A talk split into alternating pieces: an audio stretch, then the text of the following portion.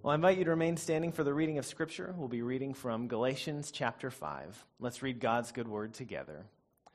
By contrast, the fruit of the Spirit is love, joy, peace, patience, kindness, generosity, faithfulness, gentleness, and self control. There is no law against such things. And those who belong to Christ have crucified the flesh with its passions and desires. If we live by the Spirit, let us also be guided by the Spirit. Let us not become conceited, competing against one another, envying one another. This is the word of the Lord. Thanks be to God. Amen. You may be seated. Well, good morning, everyone. I'm Pastor Brandon Blackson. I'm the executive pastor here, and it's great to be with you. Happy New Year, and um, thanks for starting your year by worshiping with us. It's really good to see everyone. And uh, I don't know about you, but uh, I've been thinking about resolutions. Uh, Miss Megan talked about that, and so um, I wonder what are your resolutions for 2022? Have you thought about that? Have you made any? I don't, well, so I, I like this time, but I'm more of like a January 10th resolver. Like, I need some time to feel the new year, you know, kind of know how it's going to be and catch my breath from Christmas, and then I'll kind of figure out, you know, what am I actually trying to do this year. But, but I know we've got a lot of high achieving people who like to set goals, who are motivated, and, and who make resolutions. And so that's something that's, that's been on my mind. And, and I've been kind of assaulted is the wrong word, but I've had a lot of content thrown my way about having the best kinds of resolutions. Have you, have you seen any of that? Does any of that show up for you? And uh, maybe because I clicked on it once and then it just continued. But but you know you see all these things like how to make the best resolutions, how to make your resolutions stick, and and there's even like you know how to set the best kinds of goals, and there are these acronyms, and you know about SMART goals, right? But but there are other there are smarter goals too, and those are better. I don't I mean obviously they're smarter than just smart. I'm I'm actually coming up with my own acronym. It's Smartacular. I think it's going to be great. I don't know what it stands for yet. But by the end of the week, I mean, just be ready. There's going to be an online course that you can take for only like $997. And, and it'll help you be better. Okay, we're not going to do that. But, but you've seen all of this. Well, it's an interesting tradition, and actually, in some ways, dates back to ancient Rome. Um, there, there's a god named Janus. Uh, I don't actually know how to say it Latinized. Janus, maybe. Anyway, Janus, we'll call him. And, uh, and in ancient Rome, religious Romans would uh, promise the god Janus that they would be better in the next year. And so you can see him. Uh, the reason why um, the month of January is named after him because it's uh, the first month of the year. He's uh, looking forward and backward and uh, and so that that's fitting. And uh, and most of us, I think, if you're here, you're probably not practicing Roman religion, right? Um, that's great. If not, um, that's not really what we're about. But, uh, but we do continue to practice that, um, that practice that started there. And so, um, for many of us, um, somewhere between a third and a half of Americans make resolutions each year. I'm, I'm guessing, just based on kind of what I know of our congregation, that we're on the higher end of that. Uh, but it's very common. And, and, so, what are the most common resolutions that people make? You could shout them up at me, uh, I'm sure, but um, you know what these are. They're financial goals, saving more, paying off debt, investing, those kinds of things. 51% of people report that. Eating healthier is a big one. The, the closeness of Christmas, I think, has something to do with that, but 51% say that.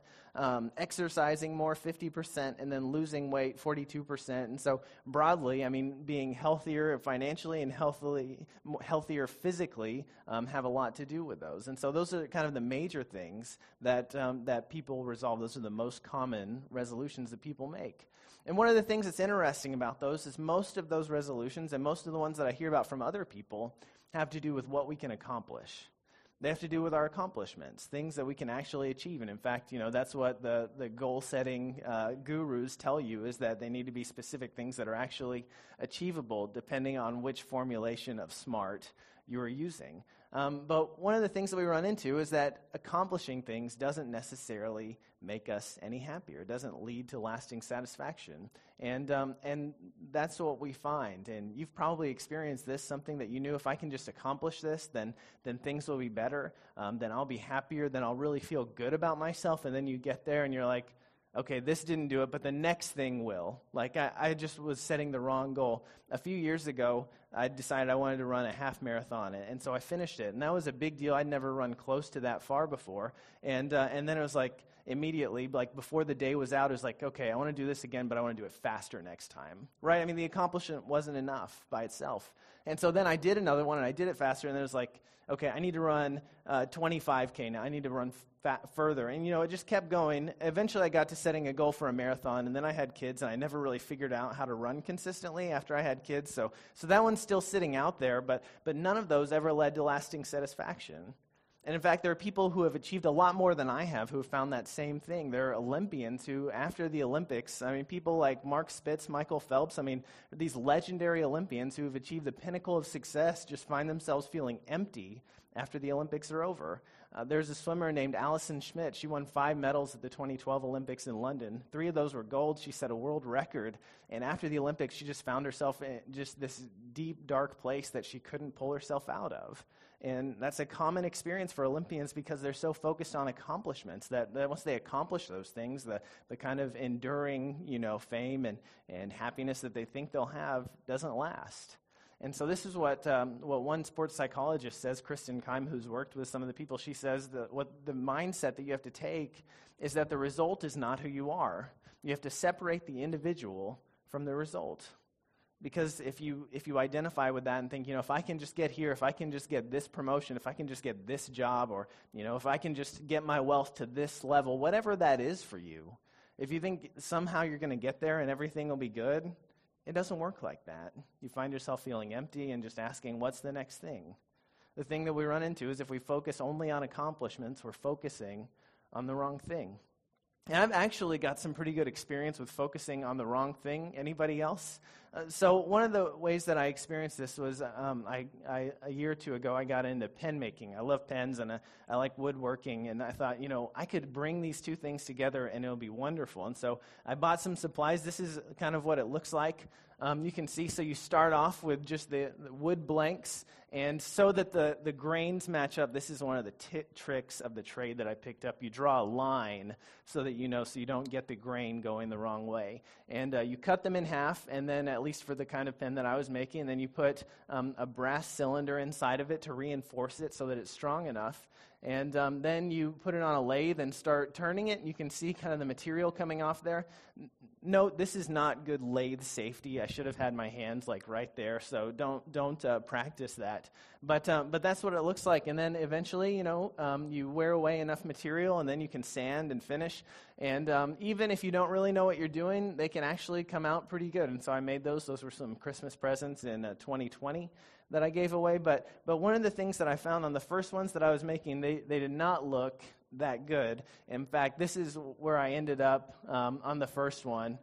And I don't, you probably can't tell from the picture, but that's not the desired result but one of the things that I didn't know, you know, I just I'd inherited my lathe from my father-in-law and all of his tools, and so I just kind of you know watched a few YouTube videos and tried to go at it. The thing that I didn't know and that I wasn't equipped was that if you're going to use a lathe for anything, your tools have to be really sharp. I mean, you have to like, constantly keep uh, sharpening and honing the edges, or else things like that are going to happen.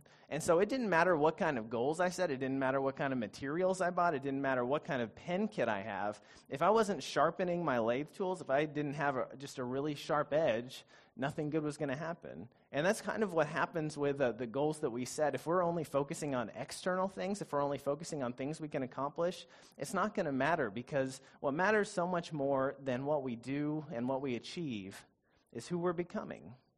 It's who we're becoming, not what we do, not what we accomplish. It's who we become. And so a lot of us think, you know, what will really get us where we want to go, what will help us, you know, be high capacity, high achievers, people who are happy and fulfilled and impressive. You know, if we can just achieve a lot, if we can just uh, increase our competency, then it'll get us there. Carey Nieuwhof uh, has a great line about that. He says, character, not competency, determines capacity. Character, not competency, determines capacity. Because you've heard the stories, right? I mean, people who are just at the top of their field and everything is going right and they just seem everything they touch turns to gold and then they're caught in some kind of scandal, right? They're sleeping with someone they shouldn't be sleeping with, they're embezzling, they're doing something like that, they're engaged in shady business practices, and just like that, everything is gone. Because a failure of character can undo in a single moment what we've spent years building. Mean, that's all it takes. Uh, the, the things that we try to achieve, they can take years and even decades, and yet it just one moment of a failure of character can undo it all. And so, what do we do about that? That's what we're going to talk about today. And, and to do that, we're going to talk to um, look at what the Apostle Paul says, what we just read from the book of Galatians. And, and what he talks about is becoming spiritual. Now, that's a super uh, vague phrase, but he means something very specific by it. So that's what we're going to look at.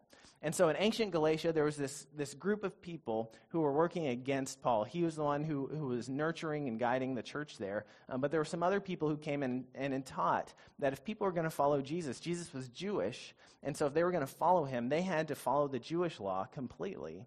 And the way that that really plays out in the letter to the Galatians, if you've read that, you know, um, is that they're talking about circumcision. That was the sign of the covenant in the Old Testament, and that was basically what, what they were teaching is that all males had to be circumcised if they were really going to follow Jesus. He was a Jewish Savior, and they had to become fully Jewish in order to follow him. And, uh, and, you know, some of that sounds like, you know, a bunch of rules and stuff were kind of not really about but it's also nice sometimes to have really clear guidelines on where you're going. Like, I don't have to figure all this stuff out. If someone will just tell me, like, what's right, I don't have to make difficult moral decisions. So if someone just gives me the path, I can follow it. We often prefer clearly defined rules because they relieve us of the responsibility of choice. I mean, haven't you ever felt that before? You know, it's really nice whenever you can say, you know, I wish there's something I could do. That's the policy. I don't set it, right? I mean, you can just pass the buck on someone else. It saves you from having to make a difficult conversation. Um, it saves you from having to take responsibility for something that you're doing. It's nice sometimes to have a rule that you can fall back on. And yet, what Paul, rule, what Paul warns the Galatians about is that if they put their faith in the law, they couldn't also put their faith in Jesus. I mean, basically, if they're trusting in, in their ability to achieve adherence to the law, then they can't put their faith in Jesus. They can't rely on Him if they're relying on themselves and the law. And so this is, this is what he tells them. He says, and, and, I mean, he's, he's really blunt with them. He says, You who want to be justified by the law have cut yourselves off from Christ. You have fallen away from grace. And so he doesn't really mince words there. And the reason he puts it that way is because by, by choosing not to trust him, by choosing to trust something else, then we can't trust him as well. We're putting all of our trust in a set of rules and things that we can accomplish and things that we can achieve. So, what does he say instead? Instead, what he says, he invites them to guide their lives by walking with the Spirit. By walking by the Spirit. This is how he says it. For through the Spirit, by faith, we eagerly wait for the hope of righteousness. Live by the Spirit, I say, and do not gratify the desires of the flesh. And so he's putting forth this different way of living. It's not guided by knowing all of the rules and making sure that you follow them exactly, but something that's a little, can be a little bit harder to wrap our minds around, um, living by the Spirit. And so, to, to guide them in that, to illustrate that, he, he contrasts two different ways of life. One of those is the life of the Spirit, and the other is the life of the flesh. And so he kind of develops this. Um, if you've read this, you know um, when he's talking about flesh, and, and, we'll get to what he means by that. It's something very specific as well. But this is what he says He says, What the flesh desires is opposed to the Spirit, and what the Spirit desires is opposed to the flesh. For these are opposed to each other to prevent you from doing what you want. But if you are led by the Spirit, you are not subject to the law. And so the, flesh, what he's talking about there, it sounds like maybe like it's something sexual or something like that. That, that could be part of it, but it's something that's bigger than that. Um, the flesh in Paul's writing um, refers to human abilities corrupted by sin and in opposition to God's will. And so, whenever he talks about the flesh, uh, he's, he's not talking about literally, but he's talking about what the, the phrase in, uh, in an old hymn are bent to sinning. That fact that humans just have a tendency, I mean, even at a young age, to choose what is selfish, to choose what is prideful, to choose what is opposed to God's will. And so that's what he's talking about. He, he also talks about the body, which generally he's talking about positively. But whenever he talks about the flesh, he's talking about that, that part of our nature that's corrupted, that, that is influenced by sin, and that, um, that seeks its own way and away from God's way. And so that's, that's what he talks about, is, is going away from the life of the flesh. And so what does that look like? Well, he gives some illustrations. This is a, a, an um, an illustrative list, not one that's intended to be complete, but this is what he talks about. So, some of the things that maybe you would expect fornication, impurity, licentiousness, um, if you don't have to look that word up in the dictionary, I might. Um, and then idolatry, sorcery, and then it's really interesting. So he starts off talking about things that are basically sexual in nature, and then moves on to things that are related to idolatry, to following other gods. And then the bulk of the list, he talks about enmity, strife, jealousy, anger, quarrels, dissensions, factions, envy. So, so like eight things on the list where he's talking about is the way that we treat other people and the way that we divide ourselves from others. I mean, one of the things, basically things that, that get in the way of unity that's really interesting. Like, these are the works of the flesh. You know, we, we tend to think of some of those, you know, uh, fornication, sorcery, things like that. Those are the really bad things. But what he spends the most of his time talking about are the things that divide us, that harm our relationships with others. And so he continues drunkenness, carousing, and things like these. So, some kind of like self indulgent partying kind of things, as uh, one scholar puts it. And he says, I'm warning you, as I warned you before, those who do such things will not inherit the kingdom of God. And so that's what he talks about, and what, what he says instead, instead of pursuing those things, um, he says, live by the Spirit. And so that's what, um, that's what he talks about. And, and whenever we live by the Spirit, the Spirit's fruit are evidence, are, they're evident in our lives. Now, whenever, just as when we live by the flesh, those kinds of things are evident in our lives. And so this is how he describes it. He describes the one way, the way of the flesh, and contrasts it with the way of the Spirit. And this is how he does it. By contrast, the fruit of the Spirit is love, joy, peace, patience, kindness, generosity, faithfulness, gentleness, and self control. There is no law against such things. And so these are the things that Paul says if you, if you want to know what, what a spiritual life looks like, look for those things. If you want to live a life that's in tune with God's will, then seek those things in your own life. And what's really interesting about those is that the fruit of the Spirit, they're not accomplishments. Has anyone accomplished love? Like you, you did that and you got to check that off? Like, probably not. If you think you did, I'm here to tell you you did not. like, it's, it's not that simple. Has anyone achieved joy? I mean, maybe for a moment, but it's not something that just happens once and then we're good for the rest of our lives. They're, they're grown through the Spirit shaping and guiding us, through the Spirit's work inside of us. Not things that we can accomplish, but something that God brings about in our lives. And so this is how he concludes this section. He says, Those who belong to Christ Jesus have crucified the flesh with its passions and desires. If we live by the Spirit, let us also be guided by the Spirit. And so, what, is, what are the things that he's talking about? These fruit, they have a lot more to do with our character than our accomplishments. And so, as we're at this time of year, as you're thinking about your resolutions, your goals, the things that you hope will happen in 2022, the things you hope that you will do in 2022, just wonder how does that involve love, joy, and peace, faithfulness, gentleness, self control? I went out of order, and so now I can't say the whole list. Faithfulness, God, anyway. Okay, fine, I'll, I'll start over. But how, how do those things, how are those things present in your life? And how are you seeking to grow in your character in the year to come? And so, how do we do that? Well, growing in character involves living in the Spirit. And and one of the things that sometimes gets us off track about being spiritual is we, we tend to associate it with, you know, kind of those mountaintop experiences, right? I mean, going to camp whenever you're in school, or going on a mission trip, or, you know, just having kind of an ecstatic moment in worship. But, but whenever, uh, what the spiritual life is, life in the Spirit's not just about the spiritual parts of our lives, because all of life is spiritual. It's about the entirety of our lives. Rowan Williams illustrates this really well. He says the spiritual teachers of our tradition and other traditions too repeatedly remind us that spiritual ecstasy is no substitute for ordinary kindness and practical generosity. Have you ever known someone who, you know, was like super religious, did all the right stuff that you're supposed to do, and just totally failed at practical kindness? I think we've all met that person, right? Do any of you want to spend a lot of time with that person? You say, I really want to be like that person. I mean, probably not. Those aren't the kinds that we seek. Those aren't the kind of people that we want to be around. Because these things that Paul talks about love, joy, peace, patience, kindness, generosity, faithfulness, gentleness, and self control I, I just wanted to prove that I do actually know that. But those kinds of things are really everyday things. I mean, the way that we treat other people is, you know, that's something that we practice from the moment we wake up till the time that we go to bed. All of those things are very practical and everyday things. And, and so he gives us four dimensions of our lives that can help us to live in the Spirit, to, to actually embody those things. The first is self knowledge. self knowledge. And so that's recognizing that the, the, the, way I feel about things don't have to define me and, and, or my reactions to a certain person or a certain situation. Just because I feel it doesn't mean I have to act on it.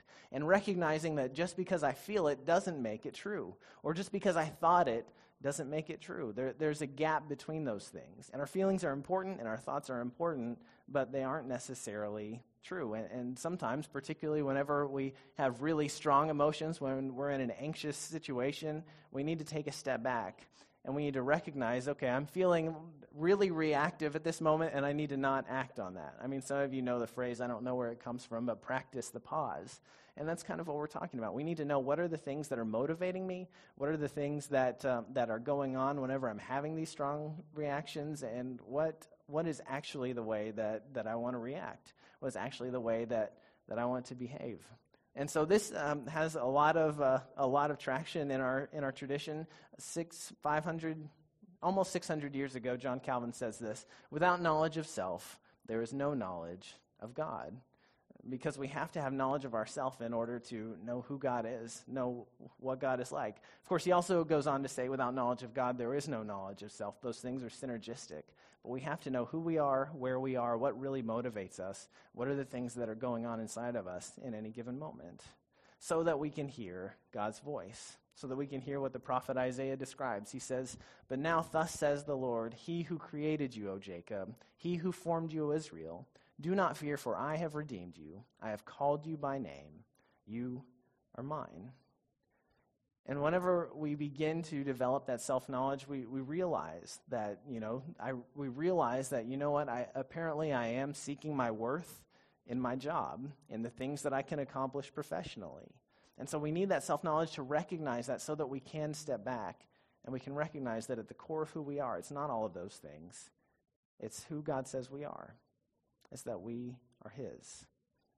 And so we start with self knowledge. Intimately related to that, the pla- one of the places that one of the things that we need in order to actually achieve that is stillness. It's creating a space where we can quiet the voices of ourselves, we can quiet the voices of others, and that we can actually hear the voice of God. And I don't know about you, but I could use a lot more stillness in my life. Because many of us are in a state of stillness and solitude deprivation. And I like the way that Cal Newport puts this. He says, Solitude deprivation is a state in which you spend close to zero time alone with your own thoughts and free from input from other minds. Does that hit a little too close to the mark for anyone else? Is there time in your life when the TV is not on, when you're not scrolling, when you're not talking to someone else? Whenever you're not listening to a podcast, whenever there's not something that is entertaining or, or you know, somehow otherwise keeping you busy and free from having to actually think. We all need that time of stillness, and it's so hard for us to get now. So, what would it look like for you to create spaces where you actually have stillness in your life? That looks different for all of us, but we all need a place where we can find that. So, that's stillness. Then we also need to to expect to grow, to grow, to, to spend, whenever we're spending time in stillness with God, whenever we're praying, whenever we're worshiping, to actually expect that God will stretch us. Not just to come to worship and to expect to, you know, feel better whenever we leave. I hope that happens. But uh, not just to, like, be entertained for, for an hour and some change, um, you know, that we want you to be engaged. But if you're not stretched, if you're not challenged whenever you're here, then I'm not doing my job. And so, do you expect to grow, or is, is your relationship with God in a place where it's like pretty much, yeah, I'm pretty much where I want to be, and I'm comfortable here? Because that's not how we grow in character. We need the expectation of growth. God invites us to grow with Him, and so we have to take that step. We have to say yes and follow. This is how the Apostle Paul puts it in Philippians. He says, Beloved, I do not consider that I have made it my own, but this one thing I do, forgetting what lies behind and straining forward to what lies ahead. I press on toward the goal of, for the prize of the heavenly call of God in Jesus Christ. And so, if we believe that God's inviting us to grow, then we strain forward. We don't just get comfortable and say, Yeah, this is where I am. But God is inviting me to continue to grow. That God's inviting me to grow in character. And we say yes. And every day, whenever we spend time with God, whenever we're praying, whenever we're worshiping on Sundays, or uh, you know, whatever day you happen to be watching this, if you're worshiping online, we're expecting and Maybe that's just starting with a prayer God, stretch me. God, help me to grow. Help me to grow closer to the person that you created me to be. And then finally, as we're doing that, we include joy as well. We experience joy. And um, hopefully, I, I, hope this is not your experience here, but, but I know many of you may have grown up in a place where, where you felt like that joy was something that didn't belong in the life of faith that if, if there was too much joy, then that was evidence that something ungodly was going on. Have you ever had that kind of experience? We're sometimes almost afraid that, that if we enjoy things, then, then we're not actually in line with what God wants. And sometimes we're afraid to enjoy them because we're afraid of what will happen whenever they go away. But whenever we experience joy, we, we recognize a connection to the source of life, to who God is, the one who is abundantly far more than we can ask or imagine. And just this superabundance, this overflowing is what we sense whenever we connect with God. And so this is how Paul puts it in Ephesians 3:20. He says to him by the, who by the power at work within us is able to accomplish abundantly far more than all we can ask or imagine. And whenever we're shaped and formed in God's image, it's not us who accomplish that, but it's God. And so, as we're thinking about those four areas of our life, I'll, Rowan Williams asked four great questions to kind of reflect. And, and these might be a good thing to take home and look back at over lunch or this afternoon if you've got some time. But, but just think about these questions. How much of ourselves are we ready to know? What helps us be still? Are we prepared to be quietly and positively willing to move on and to grow? And are we ready for the overflow, the excess of joy that can come with that? Because whenever we do, we open ourselves to the work of the Spirit within us that shapes us, informs us, and helps us to grow in character, to have the fruit of the Spirit in our lives. And so we've got the goal seeking to grow in character, developing the fruit of the Spirit in our lives, allowing the Spirit room to work within us. We've got these four dimensions that we can actually make that happen in. And then how do we do how do we actually put it into action? How do we begin to develop those habits? All right, and this is where we get into that stuff that I was talking about at the beginning, kind of the nuts and bolts. And you may have read some of this. There are folks like James Clear and Charles Duhigg who have written about this, but uh, but here's how we can start to put into place some practical habits to grow by. And so, there, one habit writer is a behavior scientist, um, B.J. Fogg. And what he says is that for a behavior to occur, you know, a behavior, a, a new habit that we're trying to start, there has to be motivation. We have to want to do it. There has to be ability. We have to be able to do it. And then there has to be a prompt. We have to be reminded to do it. And, and so those things work together, and what he says is there's an inverse relationship between motivation and ability. The harder it is to do, the, the less your ability to do it, the more motivation that you need. And so, um, has anyone in here climbed Mount Everest? Like, you need a lot of motivation to do that. Most of us don't have the ability to do that quickly, right? And yet, uh, how many of you are able to climb your couch?